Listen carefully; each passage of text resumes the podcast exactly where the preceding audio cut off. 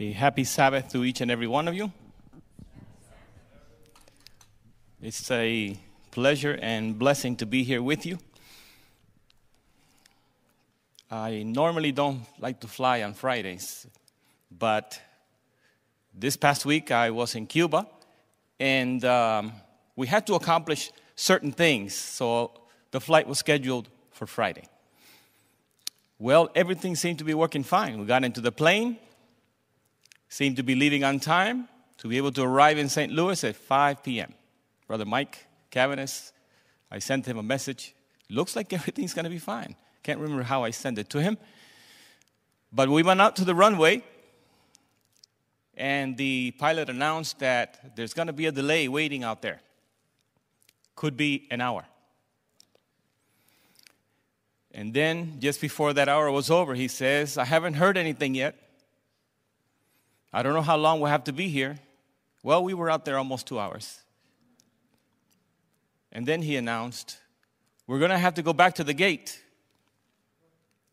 So then I said to myself, Uh oh, I wonder if this trip is going to be canceled. Almost thought of calling uh, Brother Terry Shelton to tell him, Get ready just in case. But we went to the gate to refuel because they were going to reroute us. It's going to take us another 30 minutes or so to get in by that rerouting. In addition to that, they had to put additional fuel, and it was going to take, he said, I don't know how long it's going to take. There are other planes before us. All that to tell you that by God's grace, I think it was, uh, can't, can't remember the time, 11.30 at night we got in last night. Got up at 3.15 in the morning yesterday. So by God's grace, we are before you. I am reading to you the memory text, the scripture reading. It's from Revelation 22 12. And behold, I am coming quickly. And my reward is with me to give everyone according to his work. I want to thank the person or persons that prepared the background. Very appropriate. Thank you so much. Before we begin our study for today, the title of the message is How to Know the End is Near. And we're going to share some things that will help you to be able to share with others things in the scriptures that help us understand that we are living in the time of the end and that Jesus Christ is coming soon. Before we do that, I'd like to invite you to pray. I'm going to kneel. I ask you to pray for you and for me and ask the Lord to bless us with a message from heaven. Let us pray. Our loving Heavenly Father, we come before you once again in Jesus' name. And Lord, you know each and every person here and what they may be facing. We pray that you will speak to us. I place myself in your hands, Lord, and I ask that every word will come from your throne of grace. We pray for your Holy Spirit, Lord. We pray that your Holy Spirit will be poured out. Bless us here and those that may be joining online, and those that may hear this message at another time. We pray that you will help us to understand that we are living in the last days, and Jesus Christ is coming soon. We ask you for these blessings in the holy and blessed name of Jesus. Amen. Jesus came to this world to secure our salvation. And because he came to this world to secure our salvation, which he did by dying on the cross, you and I have hope. Hope of a better life. I was sharing a couple of days ago with a taxi driver that was taking us to another city. I asked him, Have you ever read the Bible? He said, No. He was raised as a communist and didn't pay much attention or had no interest in the Bible. I said, May I read a scripture to you? I thought he was going to say no. But he said yes. So I read to him from the book of Corinthians. And it said, If in this world only we have hope, we are men most miserable. But we have hope in the soon return of our Lord and Savior, Jesus Christ. And He will put an end to all suffering. Would you say amen to that? Praise the Lord. In John chapter 14, verses 1, 2, and 3, Jesus made this promise Let not your heart be troubled. You believe in God, believe also in me. In my Father's house are many mansions. If it were not so, I would have told you, I go to prepare a place for you. And if I go and prepare a place for you, I will come again and receive you to myself, that where I am, there you may be also. Praise the Lord. How many want to be where Jesus is? Would you raise your hand? Praise the Lord. That's the promise of Jesus. He went to prepare a place for us so that we could be with Him. And where Jesus is, there's peace. Where Jesus is, there's hope. Where Jesus is, there's joy unspeakable. Amen. In 1 Kings chapter 8 and verse 56, we have these words Blessed be the Lord who has given rest to his people Israel. According to all that he promised, there has not failed one word of all his good promise, which he promised through his servant Moses. Praise the Lord. What the Lord does is when He promises something, He will fulfill. And Jesus said, I will come again and receive you to myself. He will fulfill that promise and very soon. So I encourage you to consider that we are living in the very last days. But how do we know we're living in the last days? Are there any evidence, any scriptures, anything in the Bible that help us to understand that we that live today are living in the last days? Because I can tell you, people have been preaching, perhaps for hundreds of years, Jesus is coming soon. But how do we know that we are close to that time? One of the places you can go is Second Thessalonians chapter 2. Second Thessalonians chapter 2, we are beginning in verse 1. The Bible says, Now, brethren, concerning the coming of our Lord Jesus Christ and our gathering together to him, we ask you not to be soon shaken in mind or troubled, either by spirit or by word or by letter, as if from us, as though the day of Christ had come. It seems to be there's a hint here that people were circulating things that appeared to come from Paul or any of the others that were not true. So don't be shaken in mind, he says, that either by spirit or by word or by letter, as if from us, as though the day of Christ had come.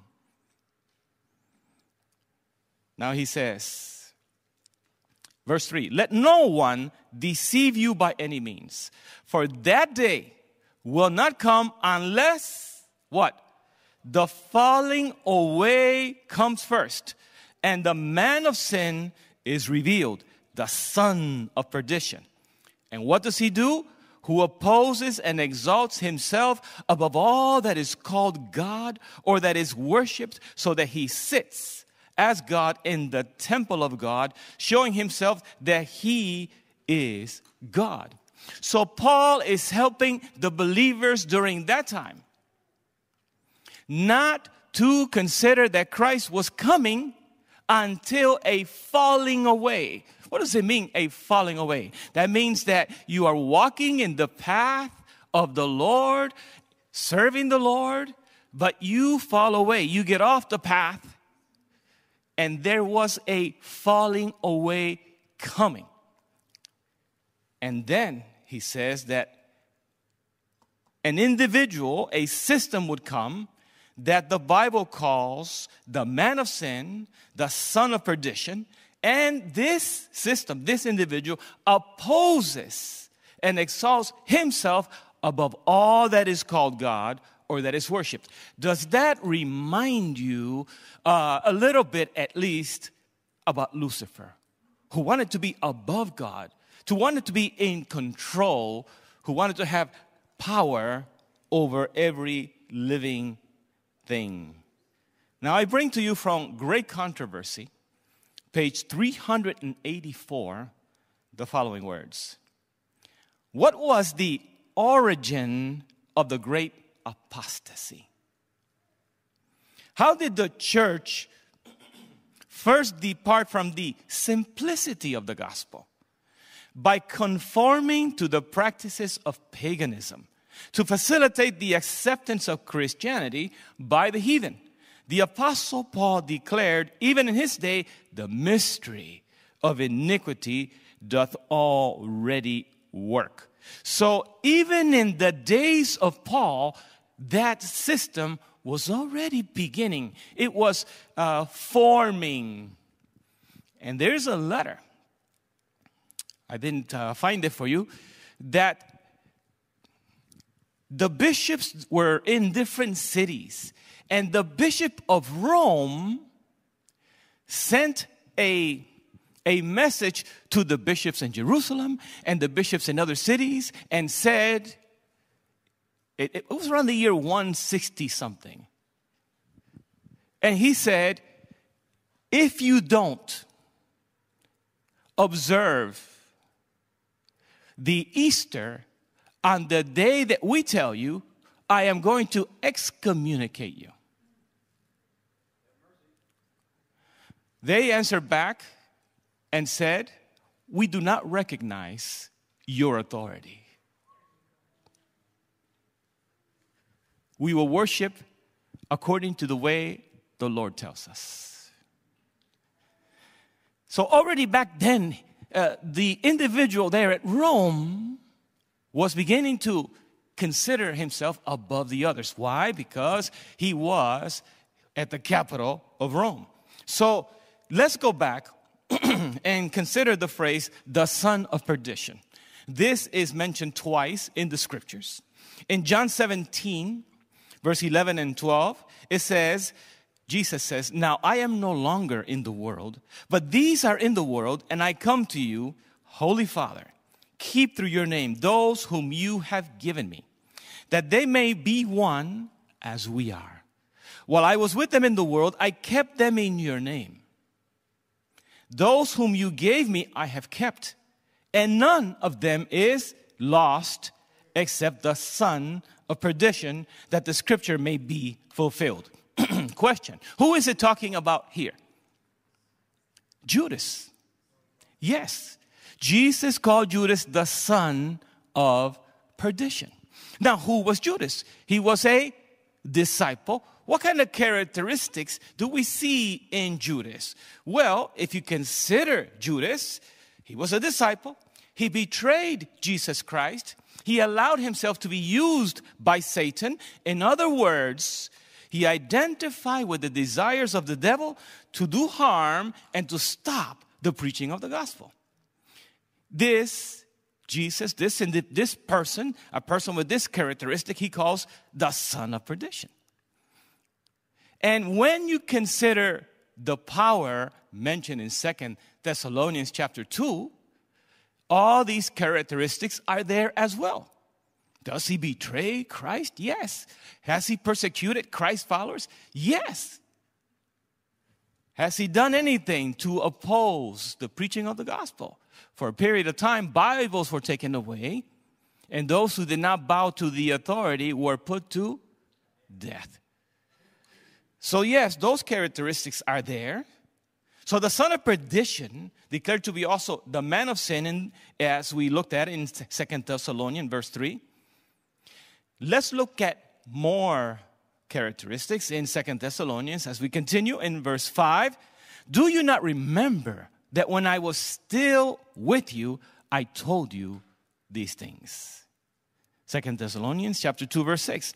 And now you know what is restraining that he may be revealed in his own time.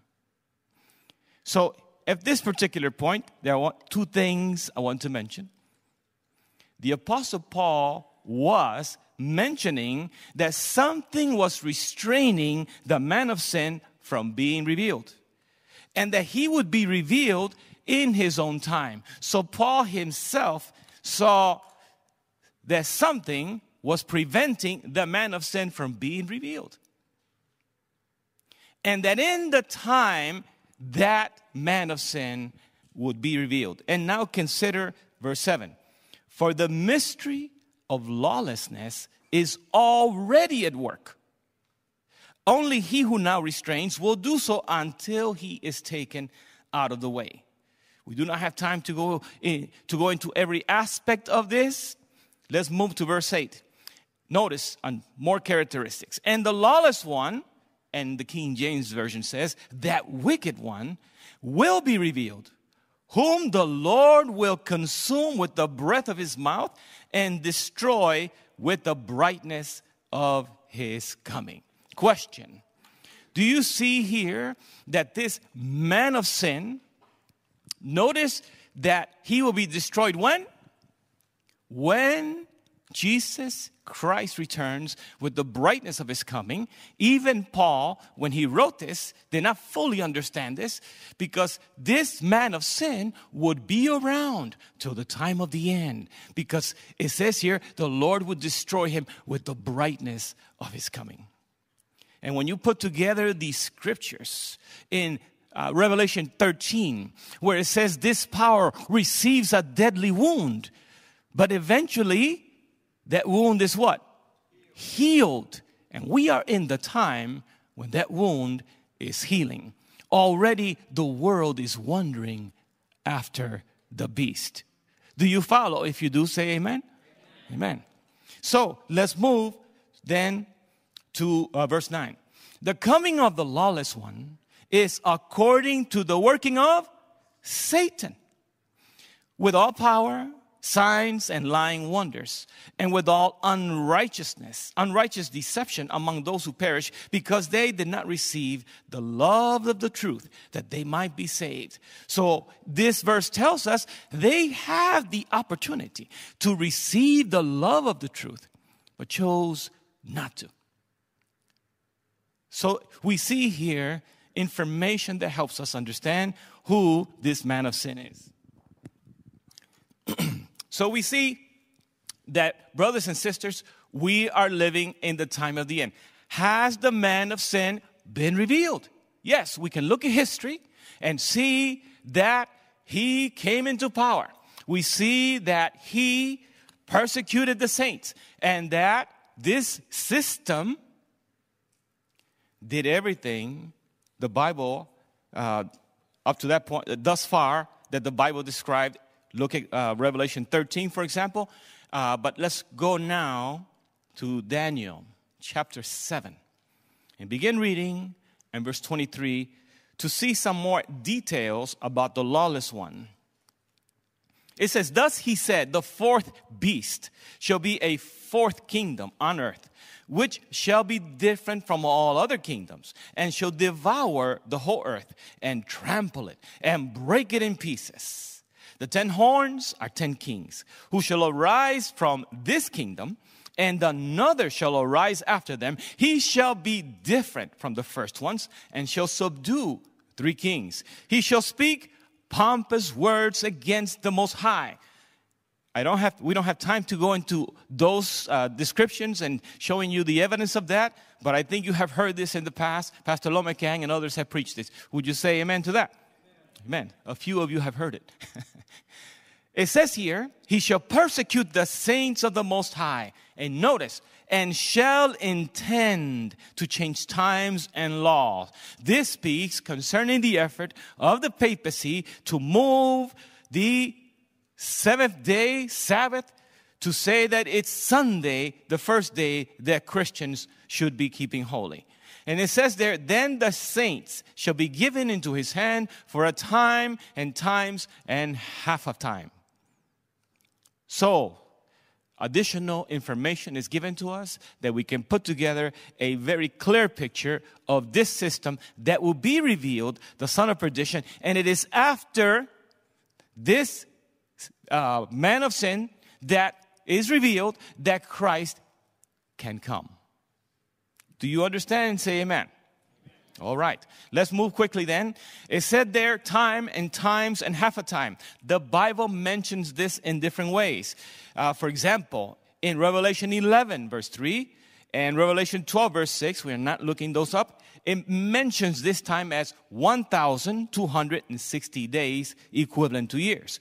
In Revelation 11, verse 2, it calls this time period 42 months, all equivalent to 1,260 days. Also in Revelation 13, verse 5, it mentions 42 months. So time, times, and half a time, which is three and a half times, also mentioned in Daniel 7 25, Daniel 12 7, and Revelation 12 14. All this means, this is prophetic time. It means 1,260 years. And the papal system came into power, dominion, in the year 538 AD to the year 1798 AD. If you have heard this before, raise your hand. Very good. The majority of you. Praise the Lord. So we see then that for reference to a day equals a year, you can go to Numbers chapter 14, verse 34, and Ezekiel chapter 4, verses 4 through 6. So we are talking about 538 to 1798, also known as the Dark Ages. 538 to 1798. So, this time when the falling away would take place is referenced in history as well. It is called the Dark Ages because Christians had to hide from persecution.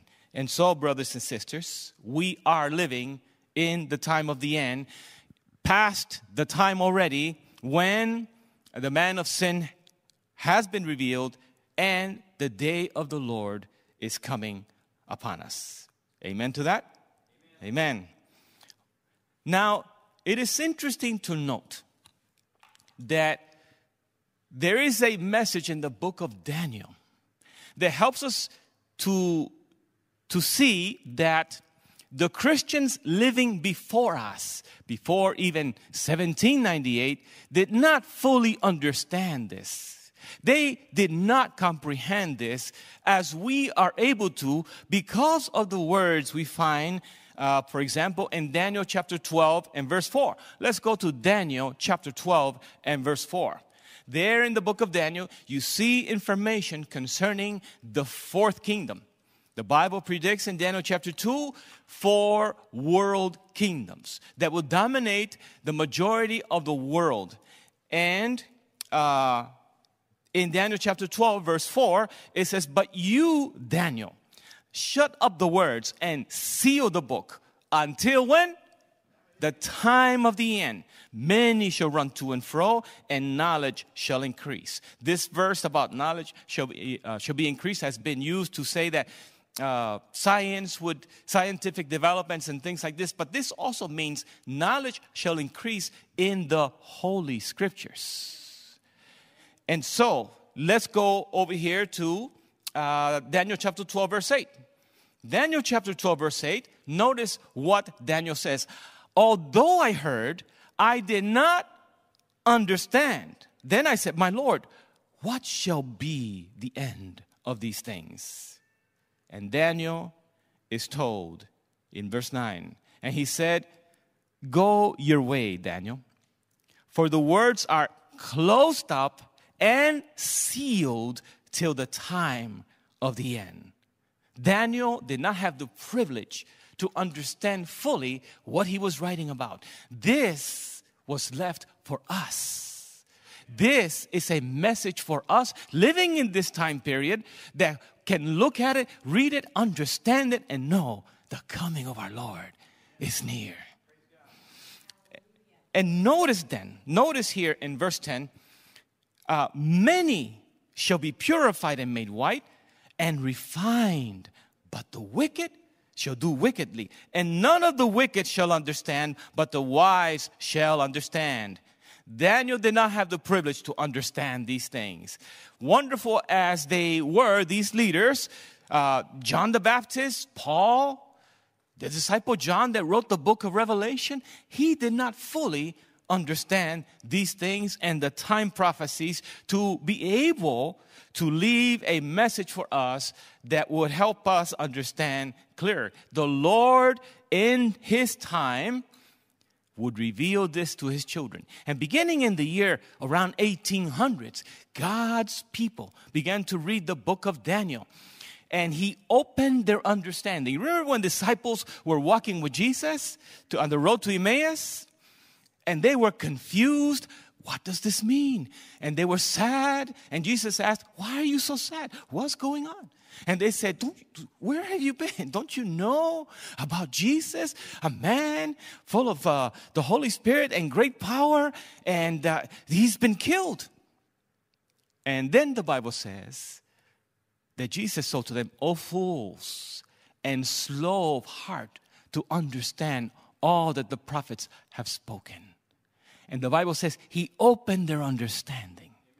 Praise the Lord. Do you want the Lord to open your understanding? I do.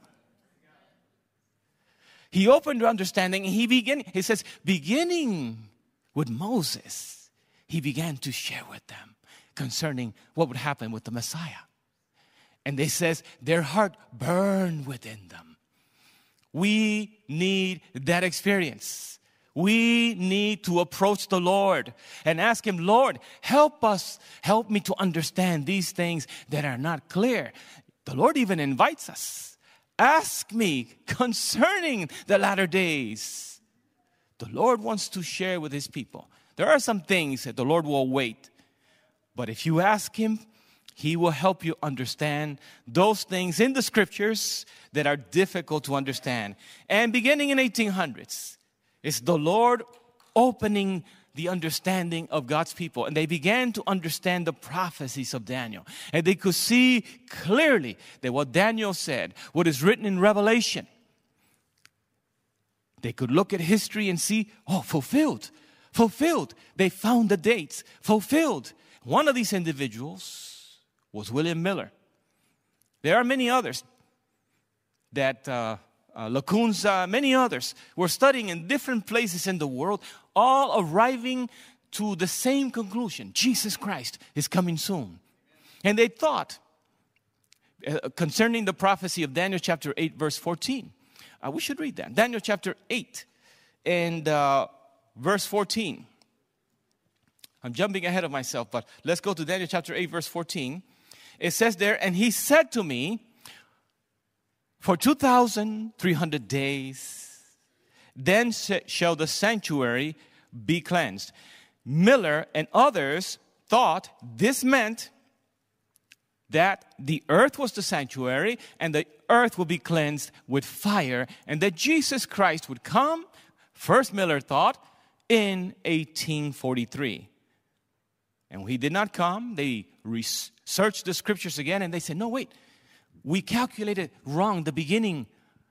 It was uh, it's supposed to be 1844, and they began to preach that Jesus will come in 1844. But unfortunately, they were mistaken about the beginning, I mean, about the event. They did not understand that this meant that Jesus was moving from the holy place in heaven to the most holy place in heaven. This occurred in October of 1844 we are able to look back and understand these things, and we benefit from the things they have studied. And God has left us a clear message that we are living in the time of the end. Take a look at the, uh, the book of Revelation, chapter 10. Revelation, chapter 10. In Revelation, chapter 10, we see here a message that helps us to see that the time would come when the book of Daniel would be opened. And it says, remember that it says that the book will be sealed until the time of the end. In Revelation 10, it says, beginning in verse 1, I saw still another mighty angel coming down from heaven, clothed with a cloud, and a rainbow was on his head. His face was like the sun, and his feet like pillars of fire. And he had a little book open in his hands. What kind of book? A little book open in his hands. So, this, brothers and sisters, is talking about a little book in the Old Testament. And when you begin to look at the Old Testament, there are some long books. The book of Genesis has how many chapters? Somebody? Book of Genesis, how many chapters? 50 chapters. And you can see uh, that when you start thinking about little books, there are few little books. Like the book of Joel and, uh, and others. Now, Daniel is a little book by comparison. When you compare it to Isaiah, Jeremiah, Genesis, the book of Psalm, it's a small book. But how many of the little books are stated to be closed and sealed? Only one book is stated in the Old Testament to be closed and sealed till the time of the end. This is pointing to the book of Daniel. And so if a book is open, it means that at one time it was what? Closed. But now the little book is open. And it says in verse 2 he had a little book in his hand, and he set his right foot on the sea and his left foot on the land, meaning that this is a message for the whole world. Over land and sea, this angel has a message for the whole world. And it says in verse 3 and he cried with a loud voice. Why do people cry with a loud voice? Because they want to be heard. That's right. When you talk with a loud voice, you want to be heard. And this angel is crying with a loud voice, and he said, as when a lion roars, and when he cried, seven thunders uttered their voices. How many want to know what the seven thunders mean? Praise the Lord. The Lord will reveal this in his time. Now, um, we are only able to read up to verse 3 in Revelation chapter 10. We have to move quickly.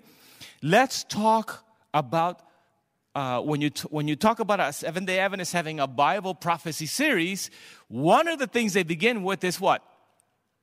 Daniel chapter 2. What do we have in Daniel chapter 2? Nebuchadnezzar has a dream and he sees a statue. And the statue had what? Gold and what?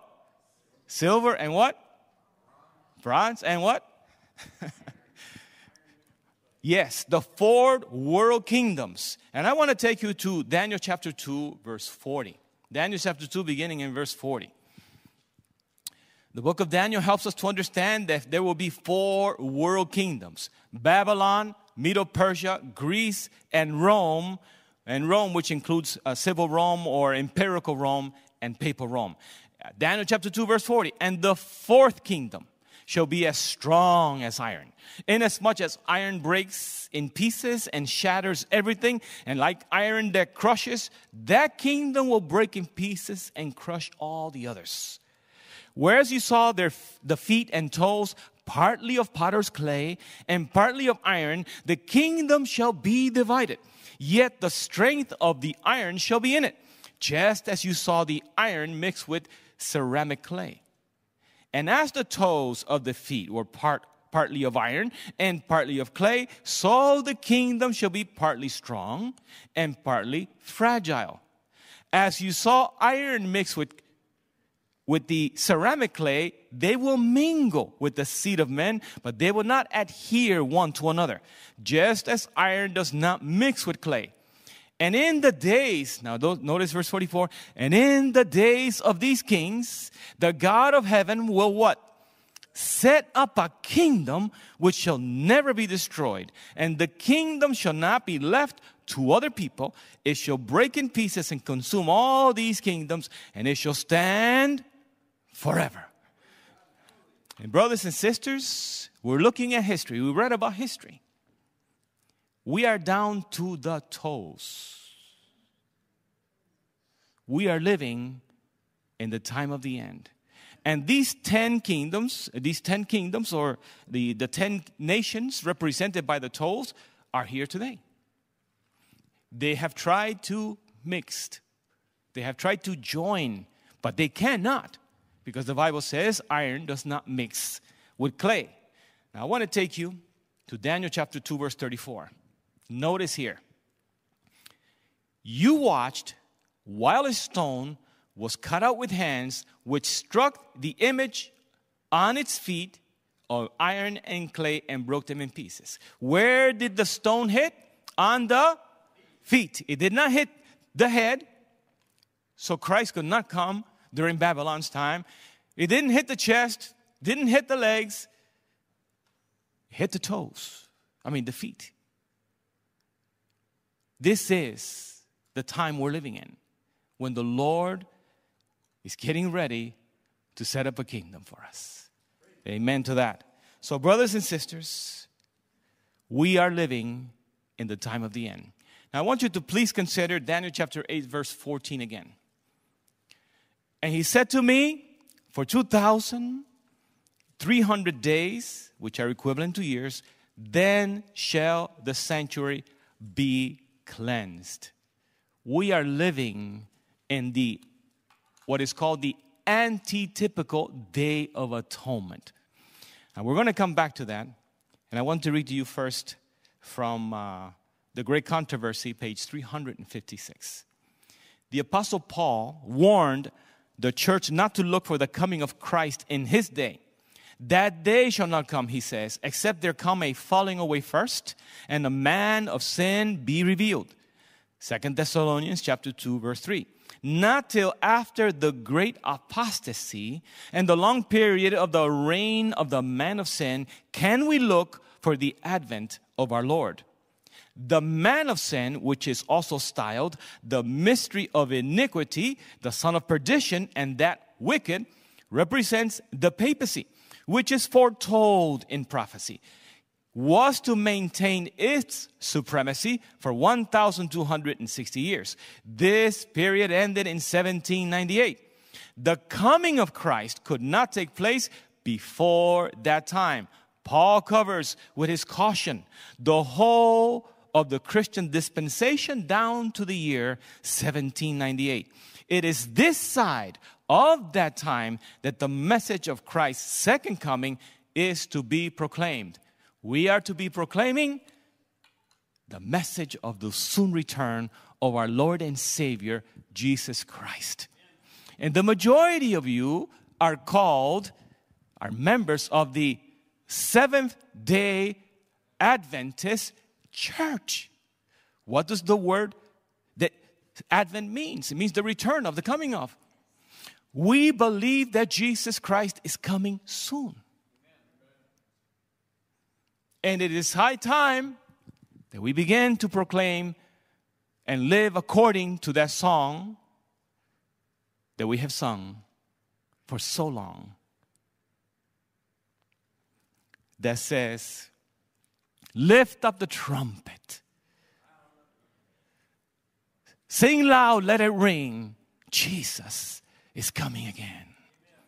We have to preach it and live it. We have to live as Jesus Christ is coming soon. We need to regain that passion and live in that hope. Live in anticipation that Jesus Christ is coming soon. Proclaim it, ye hilltops. Jesus Christ is coming again. And now, let's move quickly to Revelation 14, verse 6 and 7. Revelation 14, 6 and 7. Now, it may be on the screen, but if you are looking in your Bible, if you found this, say amen. Okay, we have at least two witnesses. We begin to read. Then I saw another angel flying in the midst of heaven, having the everlasting gospel to preach to those who dwell on the earth, to every nation, tribe, tongue, and people, saying with a loud voice, Fear God and give glory to him, for the hour of his judgment has come and worship him who made the heavens and the earth, the sea and the springs of waters. This this movement, the Advent movement, that is supposed to proclaim the three angels' messages of Revelation 14. It's a movement that arises in the end of time, in the time of the end. You see, it is, it is a, a, in a specific time in history that the message that, that it says there, uh, the hour of his judgment has come. Paul could not preach the hour of his judgment has come because the time had not come. We are the ones, really beginning in the 1800s, that can preach the hour of his judgment has come. What judgment is it talking about? It is talking about the investigative judgment. The judgment that takes place before Christ returns. We read the scripture, Revelation 22, verse 12. He says, Behold, I am coming quickly, and my reward is with me to give to every man according as his work shall be. This means that when he's coming, decision, the decision has been made because he is coming to reward everyone according as his work shall be. So there is a time of investigation. Who has accepted the message of salvation? Who has desired to be part of God's kingdom?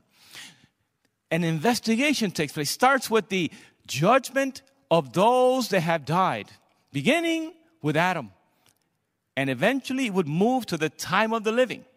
So the message, the hour of his judgment has come, is a message that has to be proclaimed to every nation, kindred, and tongue and people. We are to preach the three angels' messages. And I am going to submit to you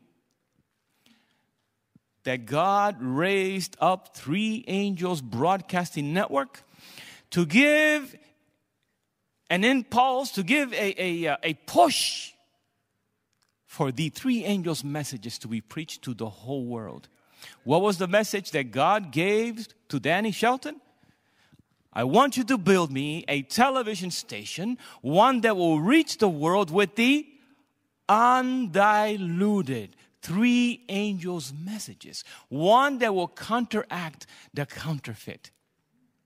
Have you read Revelation 14, 6 through 12 lately? Have you read a little further down in the following verses? In Revelation chapter, I'm going to skip some parts here because of time.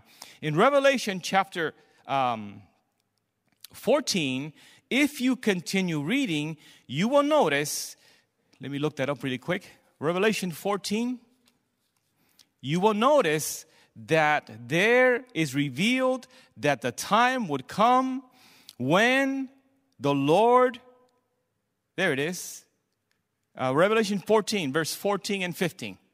Revelation 14, verse 14 and 15. Notice, this is mentioned after the three angels' messages are, are, are uh, revealed in Revelation 14. Then I looked, and behold, a white cloud, and on the cloud sat one like the Son of Man, having on his head a golden crown, and in his hand a sharp sickle. And another angel came out of the temple, crying with a loud voice to him who sat on the cloud, Thrust in your sickle and reap for the time has come for you to reap, for the harvest of the earth is ripe. Praise the Lord. Amen. So, the preaching of the three angels' messages, what follows is the coming of our Lord Jesus Christ. That's what follows. In Great Controversy, page 355, we have these words no such message has ever been given in the past ages. Paul, as we have seen, did not preach it. He pointed his brethren into the then far distant future for the coming of the Lord.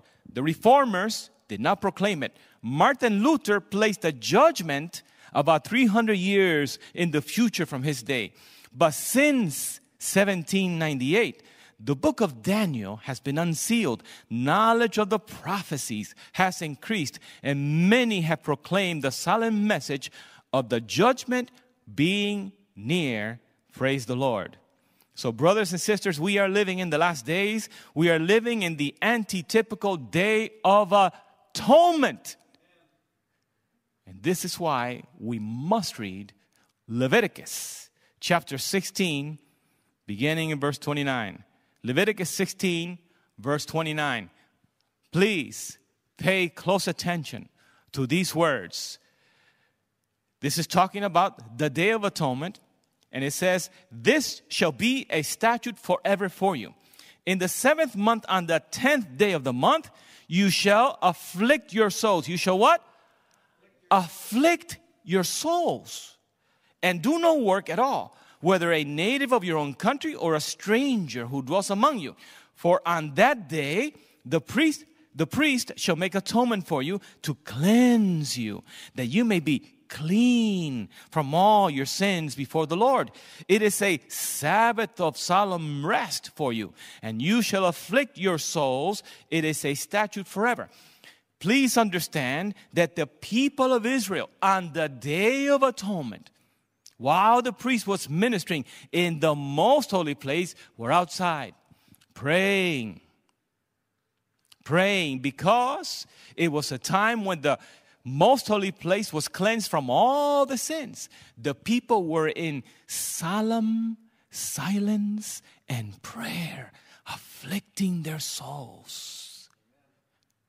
Because, and anyone that did not confess their sins and did not participate in afflicting their souls, what would happen to them? They were cast out. We are living in solemn time of the world's history. This is not the typical Day of Atonement. This is the antitypical. This is the real thing taking place. Christ is cleansing, doing the final cleansing of the heavenly sanctuary. And we must take serious our salvation and spend time praying to the Lord afflicting our souls. Lord, I want to be pure. Lord, I want to be holy. I want to be ready for the coming of my, Lord. How many of us are spending time in prayer? If you are just praying for your breakfast, your lunch, and your dinner, and that's all the praying you do, it is not enough. It is not enough. We must spend time in close communion with the Lord. Select time to pray. Look for the Lord. We are to search the Lord with all of our heart. If you only search the Lord for a blessing upon your breakfast, lunch, and dinner, this is not enough. We need to pray more. How many will say amen to that? We need to pray more. And, brothers and sisters, Jesus Christ is coming soon. Notice great controversy, page 425. While the investigative judgment is going forward in heaven, while the sins of the penitent believers are being removed from the sanctuary, there is to be a special work of purif- purification, of putting away sin among God's people upon the earth. This work is more clearly presented in the messages of Revelation 14. So, while Jesus Christ is ministering in the most holy place in heaven, what are we to be doing? Putting away sin from our lives. Looking at how, Lord, can I cooperate with you to be purified so I may be blameless, holy, and undefiled. This is the work that by God's grace we are to cooperate with Jesus that it may be accomplished in our lives. Putting away sin. If you are able to spend a moment in prayer and understand, oh, I, this has to go, this has to go, this has to go. Cooperate with the Lord he wants to do this for your own good, for your salvation. Let us cooperate with the Lord. How many want to cooperate with the Lord? Praise the Lord. Praise the Lord. I read to you from Matthew chapter 24, verses 32 to 35. Matthew 24, 32 through 35. In the book of Matthew 24, there are signs. Jesus was asked, What shall be the sign of your coming? So you can read Matthew 24 to get an understanding of some of those signs. Now, learn this parable, verse 32, from the fig tree. When its branch has already become tender and put forth leaves, you know that summer is near. So you also, when you see all these things, know that it is near. How close? At the doors. Assuredly, I say to you, this generation will by no means pass away till all these things take place. Heaven and earth will pass away, but my words will by no means pass away. So the signs that we see in uh, Matthew 24 help us to understand the coming is near, even at the door. So you have this falling away that is an indication that we're living in the time of the end. You have also the signs of, of Matthew chapter 24. You have this, the book of Daniel being sealed that is open, that helps us understand that we're living at the time of the end. You have all these things to help us understand that Jesus Christ is coming soon.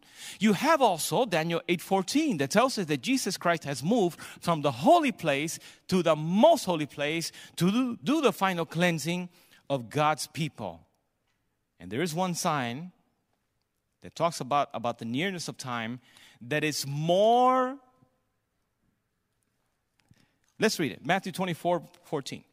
And this gospel of the kingdom will be preached in all the world as a witness to all the nations, and then the end will come. Brothers and sisters, unlike ever before, we have more tools to preach the gospel than ever before. Paul, the great preacher the Lord used, he didn't have radio, he didn't have television. What do you think Paul would be doing if there was radio and television his time? Oh, he would be on that radio. He would be on that television. He would be preaching the everlasting gospel on radio and television. In Paul's time, you didn't have the fast printing presses we have today. If there were, Paul would have raised some money. Let's print as many Bibles as we can. Let's print as many Bible study and tracts and, and things that help people understand that Jesus Christ is our Savior and that He's coming soon. Paul would be doing that. So would the disciples. Brothers, we have these tools, brothers and sisters. We have more tools than ever before.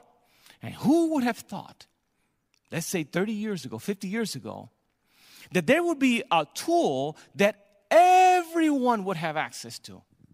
Well, almost everyone. Who would have thought that anyone from their house could turn on a phone and some application and potentially reach millions of people? Internet. And my wife Idalia has shown me some people that, that go on the internet and I look, what? 60,000 views? An individual just there doing some cooking or, or, or doing some, some makeup things. I said, all these people, or people selling stuff. There are people selling stuff and they, hundreds of people. I said, anybody can do this. So I will say to you, ask the Lord for the outpouring of the Holy Spirit. Can you imagine if God's people will surrender their hearts to the Lord and say, Lord, here I am. I am willing to receive the latter rain. Here I am, Lord. Pour out your Holy Spirit upon me that you may use me can you imagine the impact it could have upon people all over the world? Children can get on the internet and preach the everlasting gospel. This is incredible time that we're living in. Jesus Christ is coming soon. In a way, I'm thankful He has not come yet because I see that it's in His mercy that He has not yet come. Because He doesn't want any to perish. I have brothers, I have sisters, friends that are walking as though they don't care. But, brothers and sisters, brothers and sisters, we need to awake and see the opportunities the Lord has laid for us to share the gospel. I encourage you to ask the Lord, Lord, what would you have me to do so that I may help others find Jesus? You know, the love of the Lord is beyond our understanding.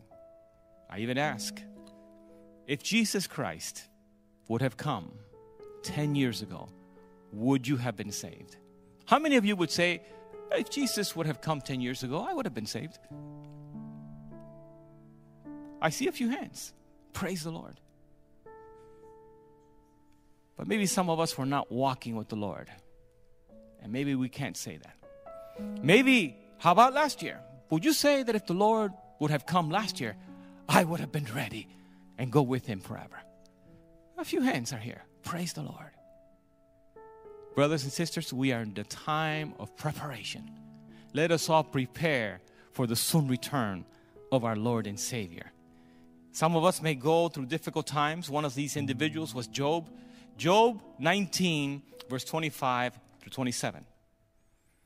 For I know that my Redeemer lives, and he shall stand at last on the earth. And after my skin is destroyed, this I know that in my flesh I shall see God, whom I shall see for myself, and my eyes shall behold, and not another. How my heart yearns within me. Does your heart yearn for the soon return of our Lord and Savior? He was going through a crisis he was going through a difficult time. But yet, I know my Redeemer lives. Brothers and sisters, Jesus Christ is coming soon. And I say to you, whatever you're going through, consider the words of Hebrews chapter 10, verse 35 through 37. Therefore, do not cast away your confidence, which has great reward. For you have need of endurance, of patience so that after you have done the will of God, you may receive the promise. For yet a little while, and he who is coming will come and will not tarry. Praise the Lord. I'm reading to you from Evangelism 194. This is the time we're living in. The present time, the present is a time of overwhelming interest to all living. Rulers and statesmen, men who occupy positions of trust and authority, thinking men and women of all classes, have their attention fixed upon the events taking place about us. They are watching the relations that exist among the nations. They observe the intensity that is taking possession of every earthly element. And they recognize that something great and decisive is about to take place, that the world is on the verge of a stupendous crisis. Is that true? This is true. There are wars and rumors of wars. Economy is going crazy. I, I was just in Cuba. People were are just finding a way to leave the country because it's so difficult there. And people are looking to go somewhere else where they than other uh, some other place.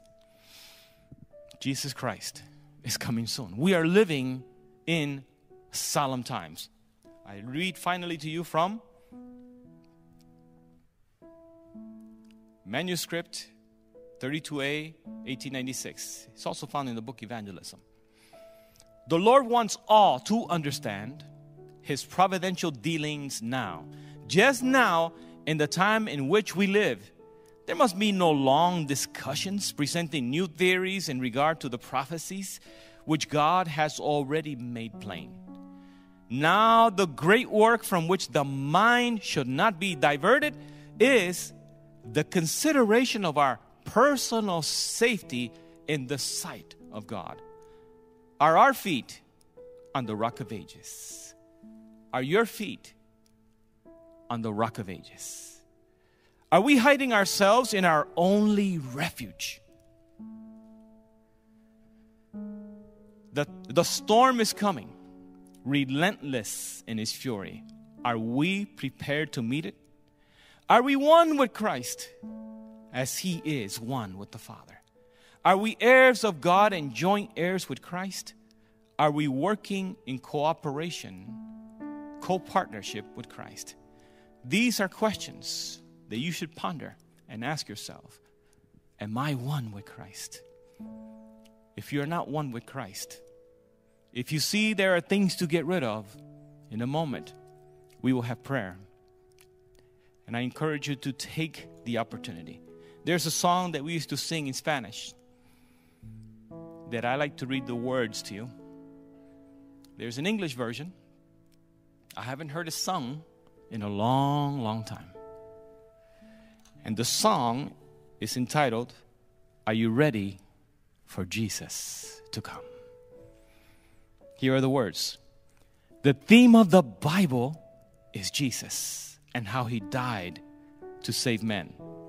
The plan of salvation assures us he's coming back again. Are you ready for Jesus to come? Are you faithful in all that you do? Have you fought a good fight? Have you stood for the right? Have others seen Jesus in you? Are you ready to stand in your place? Are you ready to look his face? Look in his face.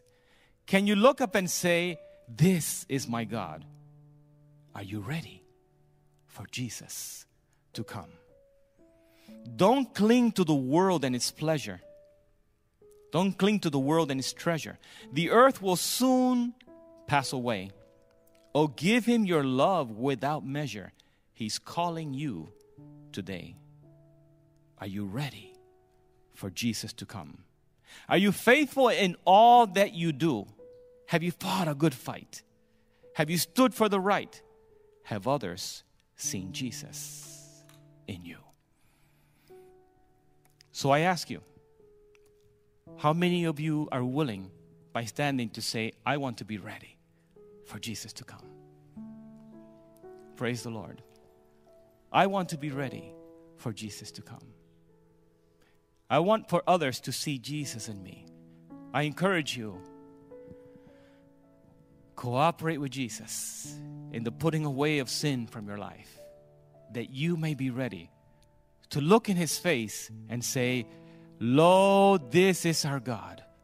We have waited for him and he will save us.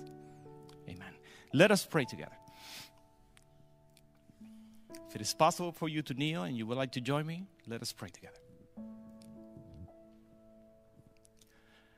Our loving Heavenly Father, how great is your love! How wonderful and beyond description is your mercy. We thank you, Lord, that you are not willing that any should perish, but that all should come to repentance. And we are among those that are willing to be saved and are willing to come to repentance. And Lord, your children have indicated by standing that they want to be ready for the soon return of our Savior. We ask, Lord, I, ask that you will help them in their preparation and in cooperation with you to put away sin and cooperate with you while the work of Jesus, our high priest, is taking place. We ask for a complete cleansing from our sins. And we pray that your promise will be fulfilled in 1 John chapter 1 and verse 9. That if we confess our sins, you are faithful and just to forgive us for our sins and to cleanse us from all unrighteousness. Do this marvelous work, Lord, we ask. And Lord, we pray for your name to be honored and glorified in our lives. We ask you in the holy and blessed name of Jesus. Amen.